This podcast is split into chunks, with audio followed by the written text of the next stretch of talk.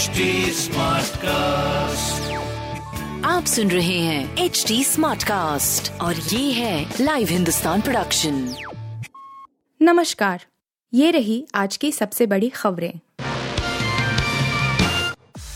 UP star को कर्नाटक का भार उत्तर और पश्चिम से दक्षिण साधने बीजेपी तैयार।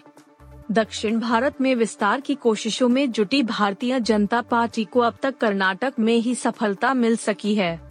अब 2023 में पार्टी राज्य में अपनी सत्ता बनाए रखने के लिए कोई कसर नहीं छोड़ना चाहती।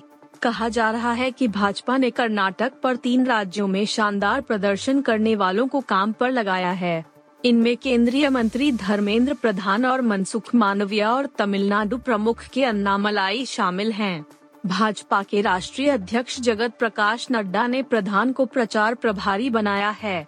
वहीं मांडविया और अन्ना मलाई सह प्रभारी होंगे।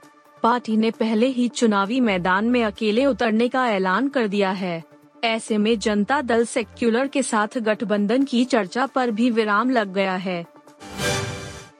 टिपरा मोथा के साथ आने को बीजेपी तैयार, त्रिपुरा चुनाव जीतने का बनाया प्लान। त्रिपुरा में विधानसभा चुनाव से एन पहले बीजेपी ने राज्य की आदिवासी पार्टी टिपरा मोथा पर बड़ा दांव चला है। असम के मुख्यमंत्री हेमंत बिस्वा शर्मा ने एक इंटरव्यू में कहा कि भारतीय जनता पार्टी, भाजपा, त्रिपुरा में टिपरा मोथा के साथ आने को तैयार है, लेकिन इसकी सिर्फ़ एक ही शर्त है। यदि वे अलग राज्य की मांग को खारिज कर देते हैं तो वे गठबंधन में चुनाव लड़ने को तैयार है। शर्मा ने आगे कहा कि इस तरह की मांगे अन्य पूर्वोत्तर राज्यों में भानुमति का पिटारा खोलने जैसी है। त्रिपुरा में बीजेपी के लिए इस बार कितनी संभावना है? बिस्वा ने इस पर भी बात की। खतरनाक भूकंप से कांपा तुर्की, रिक्टर स्केल पर सात दशमलव सात रही तीव्रता। तुर्की में सोमवार सुबह बड़ा भूकंप आ गया है। German Research Centre for Geosciences ने जानकारी दी है कि रिक्टर स्केल पर इसकी तीव्रता सात दशमलव सात रही। यूनाइटेड स्टेट्स जियोलॉजिकल सर्वे के मुताबिक, भूकंप का केंद्र गाजियान्टे प्रांत के नुरदागी शहर में रहा। फ़िलहाल जनहानि की कोई खबर नहीं है। महिला टी ट्वेंटी वर्ल्ड कप में पाकिस्तान के खिलाफ भारत करेगा आगाज़। Women's T twenty World Cup 2023 का आगाज़ 10 फरवरी यानी शुक्रवार से साउथ अफ्रीका में होने जा रहा है। टूर्नामेंट के पहले मैच में मेजबान टीम साउथ अफ्रीका श्रीलंका से भिड़ेगी। वहीं भारत अपने अभियान का आगाज़ 12 फरवरी को पाकिस्तान के खिलाफ करेगा। विमेन्स वर्ल्ड कप 2023 में इस बार कुल 10 टीमें हिस्सा ले रही हैं जिन्हें दो ग्रुप में बांटा गया है। ग्रुप की टॉप दो टीमें सेमीफाइनल के लिए क्वालिफाई करेगी। नॉकआउट मैच 23 और 24 फरवरी को खेले जाएँगे। वहीं फाइनल मुकाबला 26 फरवरी को केपटाउन में होगा।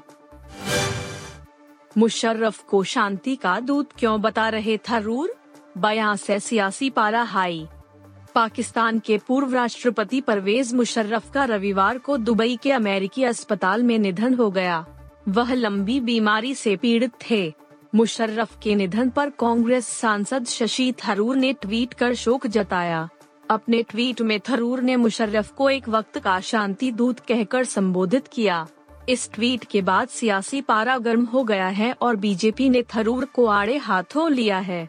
शशि थरूर के ट्वीट पर उन्हें घेरते हुए केंद्रीय मंत्री राजीव चंद्रशेखर ने कहा कि कांग्रेस के एक पूर्व विदेश राज्य मंत्री को लगता होगा कि एक पाक जनरल जिसने आतंक फैलाया, पीठ में छुरा घूमपा और हर अंतर्राष्ट्रीय नियम का उल्लंघन कर हमारे सैनिकों को प्रताड़ित किया, वह शांति की वास्तविक ताकत बन गया।